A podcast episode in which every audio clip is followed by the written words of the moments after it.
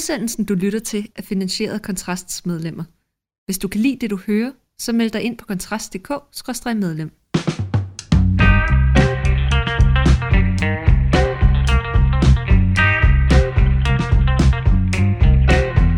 Så Rasmus, så er sommerferien simpelthen slut. Ja.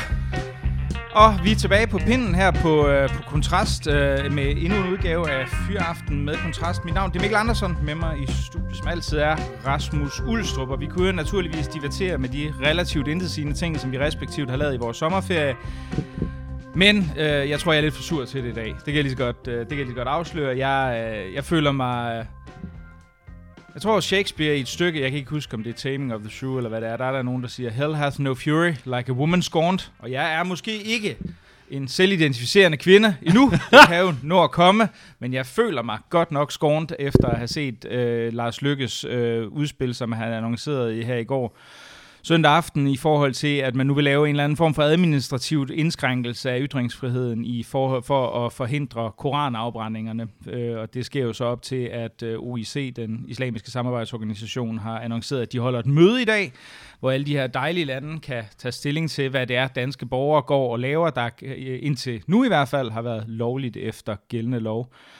Øhm, mens vi sidder og øh, optager det her, der er klokken lidt over 12, øh, så i talende stund er politikerne stadig til et orienteringsmøde inde hos vores gode statsminister, undskyld, udenrigsminister, Lars Løkke Rasmussen, der skal fortælle om... Freudian slip, der lige Det var et super Freudian slip, ja, fordi man kunne jo tænke det... Man kunne forledes til at tro, at han var blevet statsminister. Han var blevet statsminister, ja, og jeg ved så ikke, om det var Erdogan eller en anden, der var blevet udenrigsminister, men det er selvfølgelig en helt anden diskussion, men pointen er i hvert fald, at, øh, at de er til orienteringsmøde om, øh, om det her tiltag, og det vi ved, det er naturligvis, at øh, Socialdemokratiet og Venstre i sagens natur støtter op om det. Meget kan man beskylde Lars Lykke for, men, øh, men professionel er han jo unægtelig, så det var naturligvis klappet af i regeringen. Og jeg, jeg må indrømme, at det, det, kom, det, det er kommet simpelthen bag på mig. Ja. Altså det, det gjorde det. Jeg havde ikke... Øh, det skal siges, at Socialdemokratiet stemte ikke for afskaffelsen af blasfemiparagrafen, men har jo kørt en, og det ligger jo efterhånden nogle år tilbage, det var jo tilbage i, jeg kan ikke huske, om det var Torning-tiden, det var i 2009, øh, at Helle Thorning var formand og Lars Løkke statsminister. Jeg mener, det var, det, det var der omkring 9-10 stykker, det blev, den blev afskaffet, hvis jeg husker rigtigt. Der var Socialdemokratiet modstander. Venstre stemt for afskaffelsen. Det oprindeligt et forslag, der var fremsat af enhedslisten. Moderaterne øh, eksisterede jo ikke på det tidspunkt, men vi ved da i hvert fald, at Lars Løkke som venstremand på det tidspunkt stemte stemt imod en afskaffelse af, af paragrafen, men nu ser det jo så altså ud som om vi... for? Ja, øh, ja, undskyld, jeg stemte for en afskaffelse af paragrafen, men, øh, men nu ser det jo så altså ud som om, at, øh, at der er sket et, et 180 graders vending, og de forsvarer sig jo ihærdigt med, at det er sådan, ja, det er jo sådan en lille bitte ting. Det er jo en administrativ indskrænkelse, og vi ved ikke præcis, hvad indskrænkningen dækker over i praksis, men det bliver jo nok noget med, at man ikke må brænde religiøse skrifter uden for landets ambassader. Hvad, hvad tænker du, Rasmus? Jeg tænker, det, det er vel det, i den tid, jeg sådan kan huske, som er det største knæfald for et andet land, altså, øh, eller andre lande, som jeg, øh, jeg kan huske. Det er en, øh, en bogstaveligt tal, en, en ny epoke, hvis man skal sige det sådan, øh, i forhold til forholdet mellem Vesten og, øh, og, mus- og den muslimske del af verden, at vi, øh, vi giver os på, øh, på den her. Mohammed-tegningerne var Anders Fogh jo rimelig klar i spyttet, at øh, det, det har man ret til. Øh, og så tog vi den, den krise, den kamp øh, af det. Og nu har vi så fået Lars Lykke, og han, øh, han lyder helt ærligt som en mand, der er skidt ud af 90'erne. Og han lyder som en, der prøver at være altså sådan verdensleder på en eller anden måde, altså som, som en stor sådan FN-formand. Øh, altså de her vendinger, han bruger, ikke? At, at, at det er ikke nu, vi skal skabe splid i verden, når der er brug for sammenhold. Det er ikke nu, vi skal sætte en kile ned mellem befolkningsgrupperne, når vi skal komme overens i stedet. Altså det er sådan nogle... Sådan nogle vi skal skabe alliancer, ikke ja, fjendskaber. Jamen, det er sådan nogle, det er sådan nogle, øh, det er sådan nogle landsfader eller verdensfader øh, sætninger. Sådan me- meget megalomansk et eller andet sted, ikke? At, øh, at, at, at Lars Løkke ligesom synes, at nu har vi danskere, eller land øh, som Danmark har en eller anden form for ansvar om at skabe sammenhold i en verden, der er præget af splid. Og det er jo, det er jo øh, et fatum organer, han har op i sit hoved, hvis han troede, det var sådan, at verden på en eller anden måde har været øh, sammenholdende indtil ind koranafbrændingerne. Fordi det, som det er udtryk for det her, det er en ting er de mennesker, der går og brænder dem af, og de har jo deres, øh, hvad kan man sige, nok øh, indrigspolitiske mål med det. Øh, men i det udenrigspolitiske, som jo er det, der bærer, det er derfor Lars Løkke er frontmanden for det, det er fordi han ser på de øh, hvad kan man sige, internationale relationer i det her. At, at han svigter i den kamp om viljen til at sætte verdensordenen. Altså fordi det er det, grundlæggende det, der er på spil her. Er det vestens værdier og vestens forståelse af, af, hvordan verden hænger sammen, der skal gøre sig gældende, eller er det den arabiske verden, der skal bestemme, hvordan verden skal skrues sammen? Og der er der tale om en tydelig øh, underkastelse på en eller anden måde, eller en tydelig, tydelig knæfald i den forstand, at vi nu dikterer dansk indrigspolitik på baggrund af udenrigspolitiske reaktioner fra den arabiske verden. Og det er for mig at se øh, ret banebrydende. Altså det er meget, meget vildt at, øh, at se. Han snakker om, der kan komme mere terror, der kan komme alt muligt andet. Det, det er klart, selvfølgelig kan der det øh, der, der har nu også været terror i Vesten før øh, koranafbrændingerne, og der kommer næppe øh, mindre terror, fordi vi stopper med koranafbrændinger. Det er en kamp mellem civilisationer i en vis forstand, om at gøre sit, sit religiøse, eller sit moralske, eller sit politiske ståsted gældende i verden. Og når der er kun én ting, man skal, især hvis man er borgerligt sindet her i, i, i verden, det er, at Vesten skal sætte sin vilje igennem, fordi det er os, der skal styre den verdensorden, der nu engang er. Fordi ellers så får vi en anden verdensorden, hvor vi får nogle samfund, som vi egentlig ikke bryder os om at have. Og det er jo egentlig så simpelt, som den her kamp er, og det, jeg tror, det er det, Lars Løkke måske ikke forstår, det er, at han tror, at man i, i, sådan, i det globale spil kan gå lidt på kompromis, og så kan vi mødes et eller andet sted på midten. Det er jo ikke sådan, at, at den muslimske del af verdensbefolkningen øh, søger kompromiser, søger, at hvis I bare lige dropper lidt af jeres sådan blasfemi, så dropper vi også vores... Øh, Øh, øh, henrettelser homoseksuel, så kan vi sådan mødes på midten der. Det er jo ikke sådan, at verden hænger sammen. I verden gør man sin vilje gældende, og prøver at få sin vilje igennem, uden kompromis. Det er sådan, det nu engang er. Ja, og, og man kan jo sige, den er jo næsten, altså, den er jo, altså, fordi, altså hvis man, hvis man sammenligner det her med sådan tidligere værdikampe, ikke? nu var jeg jo, og det, det kan jo så man med rette udlægge som værende til min sådan eternal shame. Jeg havde jo den her idé om, øh, øh, som, som et naivt yngre menneske, at sådan noget som Irak-krigen jo reelt vi kunne ind, altså føre til, at man kunne indføre en form for for demokrati, i stedet for det her totalitære, små øh, islamistiske, det, Saddam blev mere og mere islamist med, med tiden, øh, regime, og så, og så kunne man ligesom øh, øh, gøre, altså føre, sætte vestens værdier igennem på den måde. Det lyk, mislykkedes jo åbenlyst helt øh, spektakulært, og ironisk nok er det jo blandt andet Irak, der går forrest i at ja. og, og, og, og, angribe de skandinaviske lande, primært Sverige, men også Danmark, øh, øh, altså fordi vi nu ikke øh, overholder de dogmer, som de foretrækker at leve efter nede i deres øh, land. Øh, og så, så jeg synes jo, det vilde er jo, at vi ser en fuldstændig reversal af det mm. her. Nu er det jo, fordi det er jo ikke engang en ting, kunne man, altså man kan jo sige, vi, vi, vi må jo sådan, uanset hvad vi ellers synes om det, så kan man sige, så affinder vi os jo i, i en eller anden udstrækning, i hvert fald i praksis med, at iranerne hænger homoseksuelt fra, yeah. fra kraner, øh, at æresdrab er semi-legaliseret øh, i en række lande, øh, at du har alle mulige kulturelle praksiser, også i forhold til kvindesyn og så videre, som man går og praktiserer i den islamiske verden, som vi mener, jamen det, må jo, de jo, det, er jo, det er jo en del af deres indre anlæggende. Det her er jo videre som så, fordi det her, det er jo de her lande, der sætter deres vilje igennem præcis, præcis. i Danmark. Og det er også derfor, jeg tror, at altså det, det jeg tit tænker på, det er sådan noget, fordi det er jo ikke, det er jo ikke fordi jeg er blind for, at der findes indskrænkninger i ytringsfriheden i forvejen i Danmark. Vi har sådan nogle ting, og det, det kan jeg øh, godt svinge mig op til rent principielt at være utilfreds med. Der er noget med nogle, der er noget med nogle flaglov, og du må ikke øh, brænde EU-flaget, og du må ikke øh, andre nationers flag, og vi har alle mulige, sådan, øh, der er også noget med kongehuset, og der er sådan nogle ting, hvor man kan sige, de er problematiske. Jeg synes, det er problem, altså, og vi har også levet med en blasfemiparagraf, der dog var i praksis uapplicerbar. Mm. Den blev, kunne jo ikke blev jo aldrig brugt. Altså det, det, det så vi jo gang på gang på gang. Igennem mange år, uden at det jo egentlig sådan var en underminering af Danmarks sådan, øh, ytringsfrihedens tilstand. Men det her er jo radikalt anderledes, fordi det her er jo et, et led i en verserende værdikamp. En, ja. en meget, meget potent værdikamp. Altså, man kan jo gå ind og høre øh, øh, det interview, jeg lavede tidligere med, med Heini Iskurini fra, fra, fra Færøerne, som har forsket i det her. De islamiske lande er jo ekstremt altså, engageret i, også diplomatisk, altså over en, en lang række fronter, i at få knæsat de, den her, det de kalder respekt for deres værdier i andre lande ja, end deres egne. Præcis. Og det er jo det, jeg synes, der er det, der er det uhyggelige. Det er jo, at man går ind og siger i den her, i, i det, der er en konflikt, som jeg jo mener, vi har jo ikke erkendt, altså det er jo, det er også det store problem, vi har jo ikke, vi har i Danmark har vi jo ikke rigtig erkendt det er en konflikt. Vi har sådan lidt en idé om, nej, men det, er sådan, det handler sådan lidt om, om vi skal være flinke ved hinanden og søde og rare og sådan noget. Øh, og så kan vi jo godt ligesom, du ved, gå, gå på kompromis, fordi vi er jo sådan nogle mennesker, der er til at tale med. Men problemet er, at det er binært. Altså, du kan ikke, du kan ikke altså enten forbyder du koranafbrændinger, hvilket er en de facto indskrænkelse af ytringsfriheden, eller også gør du ikke. Og hvis du gør det, så vil det jo helt legitimt blive opfattet som et en indrømmelse i forhold til de ja. kræfter, der, der ønsker at diktere, hvordan vestlige lande skal indrette deres egne forhold for deres egne borgere inden for deres egne grænser. Og, og det er jo det, der er problemet, fordi altså igen, det er, jo, det er jo også utroligt, det skulle man jo måske overveje, om Lars Lykke var klar over, men det er, altså, de fleste liberale ved jo godt, at det du, altså, det du belønner, får du mere af. Det er sådan, ja. incitamentstruktur øh, fungerer. Altså det er klart, hvis du, hvis du sætter afgifter på cigaretter, så ryger folk gennemsnitligt færre cigaretter.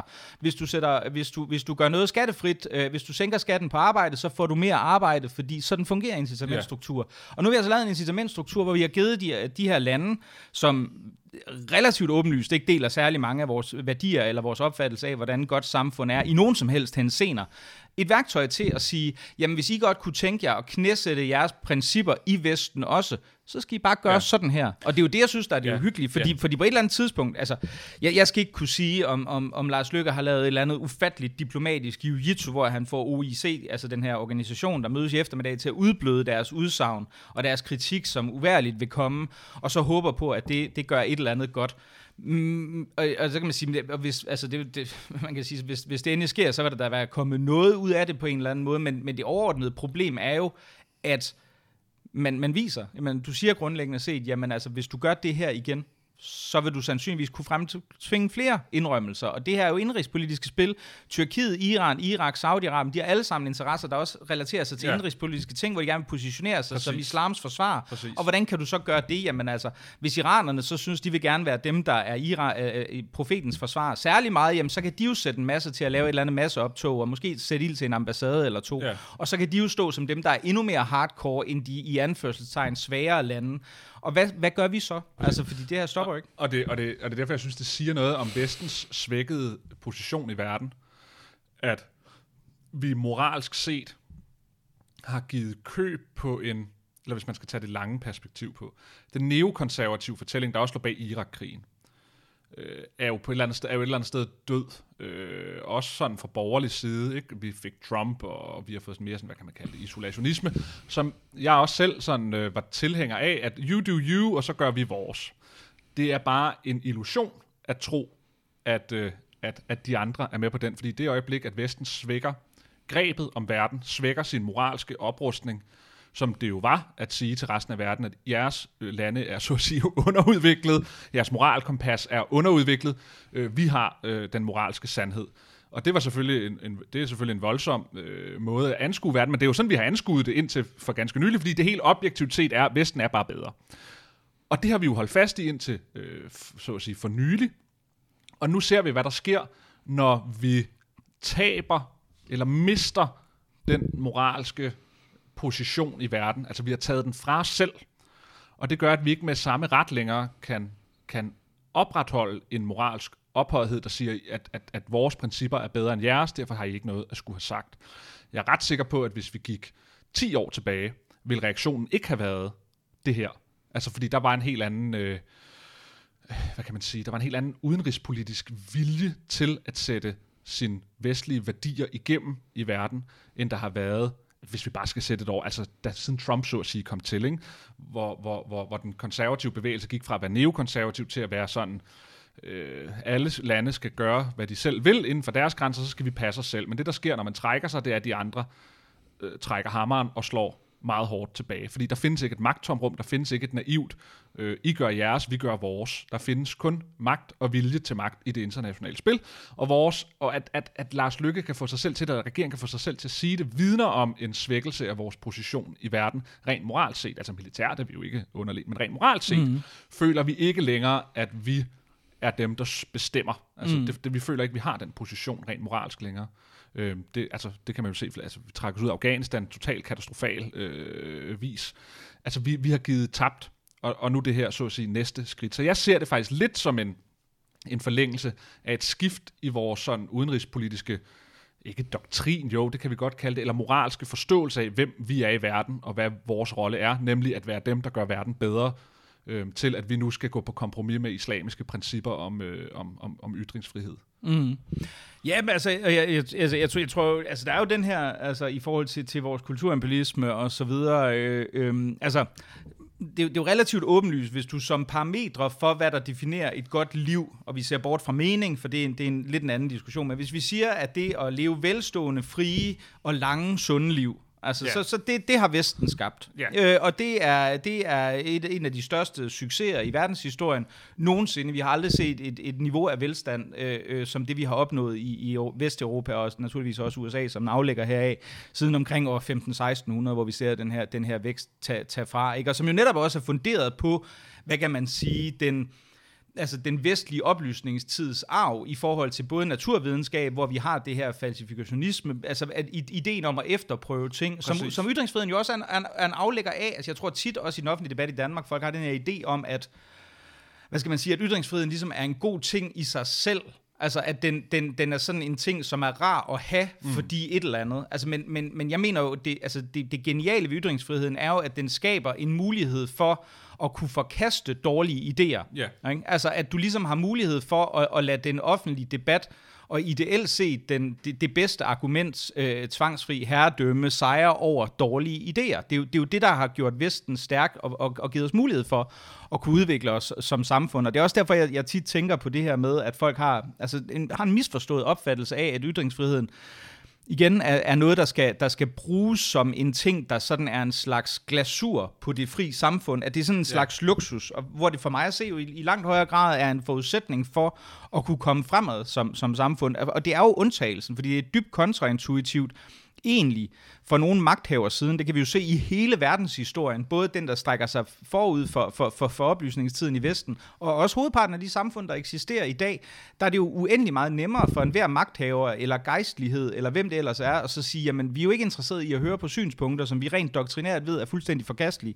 I udgangspunktet, så dem smider vi jo i fængsel og torturerer, eller Præcis. gør, hvad vi nu ellers har, har lyst til med det. Ikke? Men, men jeg tror problemet, og jeg, jeg, jeg er enig i, at der er sket en glidning, fordi vi, og det snakker vi også om øh, lidt inden vi, vi lavede den her udsendelse, at vi begge to var enige om, at det kan sagtens tænkes, at der er et flertal af danskerne. Når ja. de første meningsmålinger kommer ja. frem, altså det vil, jeg, det vil jeg overhovedet ikke. Jeg har ikke sådan en idé om, at der nødvendigvis finder, det håber jeg, der gør, og jeg vil blive glad, hvis det viser sig at være tilfældet men, men at der findes sådan et galvaniseret, stålsat flertal, øh, for, for, øh, eller der er modstandere af de her, den, den her indskrænkning af, af ytringsfriheden. Altså vi, den eneste meningsmål, jeg lige i hvert fald kunne finde, den er tilbage fra 2009, hvis jeg husker rigtigt, og der var det 37 procent af danskerne, der var for en afskaffelse af blasfemiparagrafen, men 32 procent, som var, som var modstandere. Det er jo ret tæt. Så var der 30 mm. procent, der var sådan, ved ikke, og det går ud fra, fordi de ikke gik op i det. Og der vil jo sandsynligvis være en del, som har, har fundet en position siden da. Jeg tror, mange vil tage det her øh, spørgsmål. Altså, vi ved det jo ikke. Der kommer jo sikkert nogle målinger, kunne man forestille sig, hvis debatten øh, kører. Jeg tror, at ret mange tænker, at det at brænde en koran af er noget, der er så få, der gør. Og det er nok også folk, der er lidt... Øh, underlige op i hovedet, der gør det, eller hvad ved jeg, vil folk have en idé om. Så derfor så vil det at forbyde folk at gøre det, vil i praksis ikke gøre en døjt ved folks dagligdag. Altså det er den, altså folk går op i det, der er nært. Folk, folk går grundlæggende mm. op i mm. det, de kan se har en eller anden indflydelse på deres, på deres liv. Ikke? Øhm, og, og hvis det så er ytringsfriheden som sådan, så kan de godt se, at det går sgu da ikke, vi kun, at der er forskellige film, vi ikke må se i biografen, eller altså den mm, slags mm, ting, det er, ikke? Mm. fordi det kan folk forestille sig ret nemt, eller ja. at der er visse bøger, der ikke må trykkes, eller et eller andet. Ikke? Det, det vil folk kunne forstå, at det dur sgu ikke. Men at gå og brænde en koran af, ser folk ikke som ytringsfrihed, fordi det er en handling et eller andet sted, som ikke har noget at gøre med at opleve noget godt. Altså jeg tror, jeg tror grundlæggende vores, når man hører om, hvordan de forskellige lande censurerer scener i vestlige film og andet, fordi så kan de ikke lide bryster, så kan de ikke lide øh, handlingsforløb, eller bare forbyde dem. Så er det fordi, man har en idé om, ej, hvor er det undertrykkende, at de kan se de her gode film her og alt muligt andet. Hvor her forbyder vi ikke noget, som folk opfatter som godt. Vi forbyder noget, som folk opfatter som dårligt. Og det tror jeg altså har en ret stor betydning for folks grundlæggende holdning til de her ting her. Mm. At man siger, når man forbyder at brænde koraner af, er jo, altså der er ikke noget godt ved at brænde koraner af, det er jo bare at, at lave en, en, en, en, en så at sige aggressiv handling på en eller anden måde, så det er jo fint nok at forbyde den, hvorimod at forbyde en film eller et eller andet. Det er dårligt, fordi film kan være gode. Altså, giver det mening? Jeg tror, mm, jeg tror ikke, det ja, er så banalt. Ja, jeg tror det... faktisk desværre, at det er så banalt ja, men helt i mange hoved, fordi jeg tror ikke, der, der vil nok være ret mange ude på vores sådan højrefløj, der siger, jamen det er bare frygt Det tror jeg egentlig ikke. Øh, det kan det selvfølgelig godt være, at folk har det med at rationalisere øh, deres frygt frem til eller andet. Men jeg tror faktisk ikke, at folk vil være for øh, det her forslag af rent frygt. Jeg tror faktisk, folk vil være for det, fordi de synes, det at brænde en koran eller brænde bøger, eller gå og provokere på den måde, der er også noget åndssvagt. Ja, der vil også være, helt sikkert også være et segment, og det tror jeg, der også findes absolut sådan det mere urbane, øh, øh, moderaterne, radikale venstre øh, og alle resten de efterhånden utrolig mange, utrolig mange midterpartier, altså som tænker, det er jo også det er jo sådan noget krænkelse, sådan noget. vi ja, ja. skal være rare og høflige mennesker, ikke? Men, men, det, men det er jo, og det er jo igen derfor, at, at man kan sige, at ytringsfriheden er så kontraproduktiv, fordi mange har sådan en eller anden idé om, at ytringsfriheden det sådan er, er retten til at, sådan at sparke op af, eller, eller ja. du ved, eller at sige ting, sige, som er overklassen slet ikke har ja. for, forståelse og empati for underklassen. Altså, og, og, og, det, og det er jo det, der er det svære, ikke? Jeg synes jo, et af de eksempler, jeg har jo gået op i det her emne i, i uh, before it was cool. men, men, men mange år, ikke? Altså, et af de fortilfælde, som jeg synes er mest fascinerende og, og interessant principielt, det er, at USA, som jo har den, den mest vidtgående ytringsfrihedslovgivning øh, overhovedet i kraft af, af, af, hvad det hedder, øh, First Amendment. Øh, øh, altså, der er dybest set sikre, at du kan, dybe, du kan sådan set sige, hvad du har lyst til, så længe det ikke øh, indebefatter, altså, der er noget civilretsligt med en jury, og så er der derudover strafferetsligt noget med konkrete opfordringer til vold mod konkret identificerbare personer eller grupper. Noget af den stil. Det er, meget, meget, det er langt mere vidtgående, end hvad vi har i Danmark. Øhm, og der var der tilbage i slut 70'erne, der var der det amerikanske naziparti, for sådan et havde de, det var meget obskurt, og det er en fascinerende fortælling i sig selv, særlig perioden under, under, under ham, der hed uh, Rockwell, uh, som leder. Men anyway, men der, der lavede de altså nogle marcher, nazi-marcher, gennem et, et, et, et kvarter, en forstad til, til uh, hvad det hedder, uh, Chicago, der um, uh, hedder Skokie, hvor, man, hvor der primært, eller ikke primært, men både rigtig mange holocaust-overlevende. Så det er en super, super nasty, nederen, usympatisk ting at gøre, at lave en, en, en nazistisk, øh, og naturligvis også holocaust-benægtende march, gennem det her område. Og det blev påklaget og anket til den, altså noget helt op til den amerikanske højesteret, der sagde, at det kunne man altså ikke forbyde. Så, så der laver man, altså der, der er det så vidtgående som det. Og det er jo netop det, det, jeg synes, der er interessant, det er jo, at ytringsfriheden er jo ikke til for at beskytte folks ret til at ønske hinanden en god dag, eller sige, at det har sørme også været en regnfuld sommer, eller noget andet. Det er jo, den er jo, den er jo, altså hvis den reelt ikke dækker de ting, der er kontroversielle, der på et givet mm. tidspunkt bliver anset som kontroversielle, så er det jo ikke en reel rettighed. Så er det jo, så er det jo bare, en, altså der er jo ikke nogen, der er jo ikke nogen, der er interesseret i på noget tidspunkt at kriminalisere banale udsagn, eller noget, som alle er enige i. Altså jeg mener, det er jo, det er jo ikke det, der, men pointen er jo netop, at ting, som i dag forekommer også selvindlysende, som for eksempel kvindefrigørelse. Jeg er da sikker på, at hvis du gik tilbage til 1870 og kiggede på de første suffragetter eller sådan noget, der kommer frem på det her tidspunkt, så, havde de der, så kunne deres udsagn jo betragtes som undergravende for samfundsmoralen mm. og tusind andre ting, og der kunne være alle mulige gode argumenter for, at det krænkede familiens naturlige tilstand og whatever, øh, og derfor kunne man godt kriminalisere det. Men set i bagspejl tror jeg, de fleste vil synes, det var fornuftigt. Dermed siger jeg ikke, at Rasmus Paludan er sammenlignet med suffragetterne, men pointen er bare, at hvis vi ikke har ytringsfriheden til i en åben debat at afklare, hvad der faktisk er de fornuftige synspunkter, eller forkaste de dårlige, så, så giver den ikke rigtig nogen mening. Og de vil altid, altså mange synspunkter, der, der kan vise sig at være kontroversielle,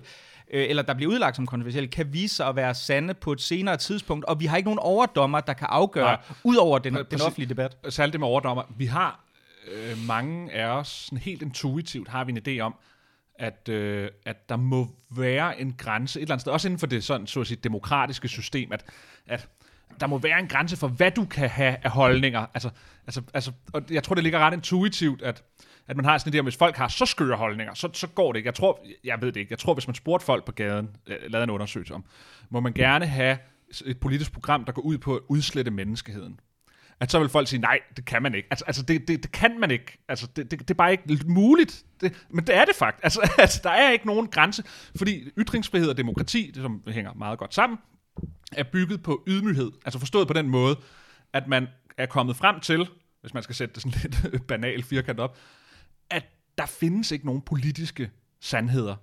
Der findes ikke nogen sandheder i det hele taget. Der findes forskellige interesser, der findes forskellige værdier, der findes forskellige ønsker. Og så har man lavet en styreform, der siger, at så må folk så så at sige øh, kæmpe om dem på ord. Og så må dem, der har mest opbakning, få serveretten, få retten til at indføre mest muligt. Og det er det samme med ytringsfriheden. Der findes ikke noget, hvor vi siger, ej, det der er så tosset, at det kan ikke passe ind i et, et civiliseret samfund. Det er ikke sådan, det virker. Og mange har intuitivt en idé, jeg tror også, mange har en, for eksempel en idé om, at grundloven øh, sætter meget strengere regler, end mm. den egentlig gør. Altså, altså mange vil have en idé om, at, at der må være et eller andet i grundloven, der gør, at man aldrig vil kunne stemme sig til at, at, at få et, et naziparti til at gennemføre nazisme i Danmark. Det kan man sagtens. Altså, hvis bare der er tilstrækkeligt mange, der vil ja, have det, så kan og, man sagtens og, gøre og, det. Og, i øvrigt også meget på det er jo, det er jo meget sjovt, der bliver, der bliver jo hele tiden refereret tilbage til grundloven, der sikrer vores ytringsfrihed, hvor det er sådan lidt, men vores grundlov sikrer altså ikke vores ytringsfrihed. Jeg, jeg er ked af at sige det som ja. en, der vil kritisere internationale konventioner, altså fra morgen til aften ellers. Men der er altså, der er altså bedre beskyttelse af ytringsfriheden, selvom der også er rigelige huller i, i forhold til det, men i internationale konventioner, end i vores egen grundlov umiddelbart. Ja. Fordi grundloven stipulerer bare, at censur forstået som forhåndscensur, altså at hvis du udgiver noget, så skal det omkring kongens øh, øh, ja. censørkorps først, at det kan ingen, ingenlunde genindføres, men ellers så er du egentlig kun under, altså så, så står der kun, at, at det er under, at ytringsfriheden finder sted under ansvar til domstolene. Og det vil jo sige, at politikerne kan jo vedtage alle mulige præcis. lovgivninger. Men jeg tror, jeg tror faktisk, at størstedelen af ja. befolkningen ja. har en idé om, at vi har en grundlov, der på en eller anden måde har sikret nogle, nogle meget strenge, sådan en meget streng firkant med nogle meget tydelige rammer, øhm, som sikrer, at vi ikke kan komme ud i noget totalitært, eller vi ikke kan komme ud i noget islamistisk eller nazistisk, eller hvad det er. Men det gør det faktisk ikke. Der er kun folkets vilje, mm, altså mm. gennem flertal og, og parlamentarisme, der sikrer, at vi indfører nogle love i Folketinget, der sikrer, at, at samfundet hænger nogenlunde mm. sammen. Og det kan faktisk godt være en ret skræmmende erkendelse at komme frem ja. til, at hvis danskerne vågnede op i morgen og var nazister, så kunne vi sagtens få et nazi-styre. Mm. Altså, uden problem. Vi kunne også vågne op i morgen og være islamister alle sammen, og så kunne mm, vi få et islamisk styre. Og det er også derfor, at den her kamp jo faktisk grundlæggende også er så vigtig. Det er, at der er ikke noget i vejen for, at der kan komme endnu flere islamiske, øh, hvad kan man sige, øh, religiøse doktriner ned i lovgivningen. Det kan der sagtens. Altså, altså, ja, ja, ja. Og, og, og, og der tror jeg, det er vigtigt at sige til folk, hvis man skal sige det sådan, vi har intet andet end vores vilje til at sikre, at vores samfund er på en bestemt måde. Der er ikke andet, der garanterer det. Altså, og, det, og det er jo mm. derfor, det er så farligt at begynde at lave knæfald på de her mm. ting her. Fordi at der er ikke nogen højere lov. Der er ikke nogen Gud, der, for, der, der forhindrer, at vi ikke ender øh, et helt værre sted, hvis den her underkastelse altså, altså, fortsætter. Nej, og man kan jo sige, altså mange af nogle af de formuleringer, igen, vi har ikke set det endelige udkast til, til hvad det er, som, som regeringen vil, øh, vil, vil gøre endnu, men altså, øh, det, det virker jo som om, man, man på en eller anden måde vil motivere lovgivningen med, at, det skal, at man ikke skal skænde andre nationer, sådan de symboler eller helligtekster, som de kan have, altså at du skal begrunde det i udenrigspolitiske interesser. Og der mener jeg, der kunne du jo også gå ind og sige, nå, jamen, så kunne man jo indskrænke ytringsfriheden i forhold til, hvad du kan sige omkring udenlandske statsledere. Ja, det vil jo også være ja, en ting, ikke? Altså, hvis man betragter det som, at det er jo, altså, det er jo for eksempel Geisli, der i praksis har en masse at sige, for eksempel iraner, så kunne man jo sige, hvis vi går ud og kritiserer præstestyret, øhm, jamen, så er det jo en form for krænkelse af de her menneskers egenhødighed. Man skal også huske på, at det der, det der altså det er den store konflikt, hvilket vi her i Danmark ved bedre end alle andre, det er jo ikke noget, der startede med, at nogen brændte Koranen det var jo, at nogen lavede fuldstændig, af, af, af hvad kan man sige, øh, øh, satiretegninger, der var i helt overensstemmelse med dansk satiretradition, bare omkring Mohammed. Altså, ja. der er jo intet i dem, der er iboende krænkende eller atypisk i forhold til dansk satiretradition. Og det var, altså, så, så jeg mener, hvis jeg sad og var sådan en radikal islamist lige nu, så ville jeg jo sidde og tænke, nå, fedt nok, okay, vi kan få noget igennem her. Jamen, lad os lige få indført en ordentlig blasfemiparagraf, så man kan sørge for, at Koranen aldrig nogensinde kan blive brændt nogen steder i Danmark. Det kan vi så starte med. Og så derefter kan vi gå videre i forhold til os og sørge for, at det der med det der blasfemihalløj øh, i forhold til satiretegninger, det heller ikke er noget, der kan gentage sig. Det er jeg da sikker på, at man kunne finde tilsvarende øh, øh, hvad det hedder, lovgivning i forhold til, øh, til, til, til det, der bliver foreslået fra regeringen, som kunne sørge for ulovligt gøre. Ikke, at der bliver tegnet særlig meget, eller bragt særlig mange Muhammed-tegninger. Weekendavisen gjorde. Stor respekt for dem, men, men det er jo ikke, fordi det ellers vælter med dem i danske medier. Men jeg, jeg, jeg tror, der, der, altså, det, der er godt, så at se for de her koranafbrændinger, det er, at så lad os få den konflikt. Mm. Altså synes jeg faktisk, at, at, at godt, så lad os tage den. Altså, ja, så, del os efter anskuelser, ja, som, ja, en, en, som man gør. at, at, at, og jeg synes, frygten for vold og alt muligt andet, øh, den kan du så godt fejre ind under gølvtæppet ved at forsøge administrativt at indskrænke øh, det. Men, men jeg tror faktisk også, det vil være... Ja, det kan godt være, der kommer mere terror. Altså, altså det, det kan sagtens være, at der gør det. Og der bliver brændt nogle ambassader ned, hvis det fortsætter med, med, med, med koranafbrændinger. Men så må vi tage den kamp, og det er derfor, jeg, jeg, jeg siger, altså, som jeg også sagde i starten, det her er altså en kamp om vilje, og, og, og det er godt nok slattent at have givet sig op på sin vilje mm. så hurtigt og så tidligt. Ja. Altså, det, det, det, jeg, jeg, jeg forstår simpelthen ikke rationalet i det på længere sigt, at man, lader, at man, at man ikke vil tage kampen. Altså fordi det er så åbenlys, en åben konfrontation, hvor man sætter sin vilje op imod en andens vilje, og så selvfølgelig står man fast på sin egen. Jamen, jeg, jeg, må, jeg må også indrømme, det, det, det kommer bag på mig. Måske ikke så meget Lars Lykke. Øh, der, mm. Jeg tror ikke, øh, jeg forventer øh, hvad de politisk principfasthed, eller måske sågar principfasthed fra Lykkes side omkring særlig meget, men Men jeg synes, Socialdemokraterne, velviden naturligvis, at de stemte imod afskaffelsen der for mere end, end et årti siden, men, men i forhold til den linje, man så fra Mette Frederiksens første regering, i forhold til, til værdikamp og øh, i, i forhold til deres øh, ofte gentaget udsagn om, at Gud har altså vigepligt, hvilket ja.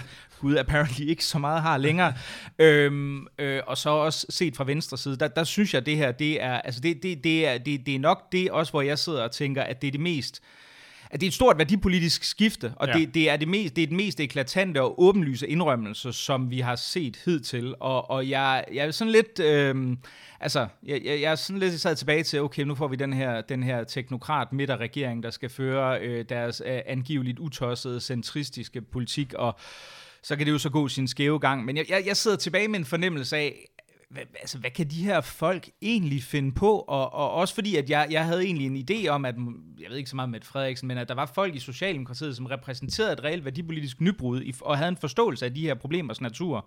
Tesfaye, Kort Dybvad og så videre. Også Mette Frederiksen selv. Øh, og, og, og der sidder jeg tilbage og tænker, at det har de jo åbenlyst ikke. Altså det, jeg, ved, jeg ved ikke, om de har løjet, eller om det er bare, fordi de er blevet øh, øh fanget i et eller andet skørt lykkes spind. Men, men, men det synes jeg er en chokerende erkendelse, at ja. deres princip, øh, deres forståelse af, hvad det er for nogle, nogle konflikter, som i høj grad kommer til, som jeg ser der, være defineret for det 21. århundrede, og det her, det her, det her i høj grad en af. Øhm, det, det, det, det, det synes jeg er meget overraskende. Ja, at, jamen, jeg, er også, ikke, jeg, er også, øh, jeg er meget over, overrasket over Lars Lykke. Eller det er jo smart nok rent taktisk for dem, fordi de har ikke lyst til at være front øh, figurerne på den. Så de lader Lars Lykke tage den, og så kan de så at sige gemme sig lidt bagved, mm. og så støtte op om det. Men jeg er overrasket over, at de har... Altså, det, jeg synes, det er vildt, at han har fået lov at, at køre den, og at de har vist sig fra Socialdemokratiet og Venstre, at sige, alright, vi, vi bakker op. Måske lidt i stillhed, men, øh, men, men, men vi bakker Jamen, altså, jeg, jeg, jeg, jeg tror, altså, der, der må jeg sige, jeg synes også, den, altså, den, hvis, hvis Lykke får lov til at slippe afsted med den, eller, eller hvis regeringen får lov til at slippe afsted med den narrativ, at det var bare, at øh, altså, mens øh, alle de andre var på ferie, så, så dansede Lykkemusen alene på bordet, og så besluttede han sig for det her. Så det, det tror jeg er, er ret forkert. Altså, vi ved, det har øh, også den svenske statsminister sagt, at Mette Frederiksen har været i dialog med ham omkring det her. Naturligvis er det klappet af, for der ser ud til at komme nogle tilsvarende initiativer på begge sider af Øresund, og det er jo selvfølgelig for at ikke at efterlade den ene part som, som den udsatte, ikke? Altså, det er jo i hvert fald det strategiske resonemang bag det.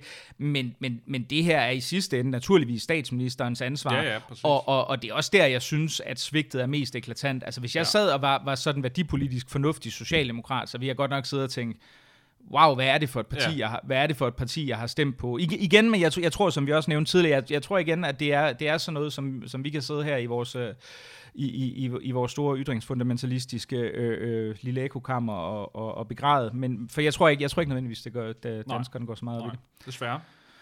Og så mange var de, øh, de, de resinerede og men rasende ord fra Fyraften med Kontrast i dag. Mit navn det er Mikkel Andersen, Rasmus Ulstrup bare ved den anden mikrofon, og som altid er det Kontrast medlemmer, der betaler for gildet, så hvis du ikke har meldt dig ind endnu, så er det på Kontrast, medlem. Og øh, det var alt for i dag. Tak for det. Hej.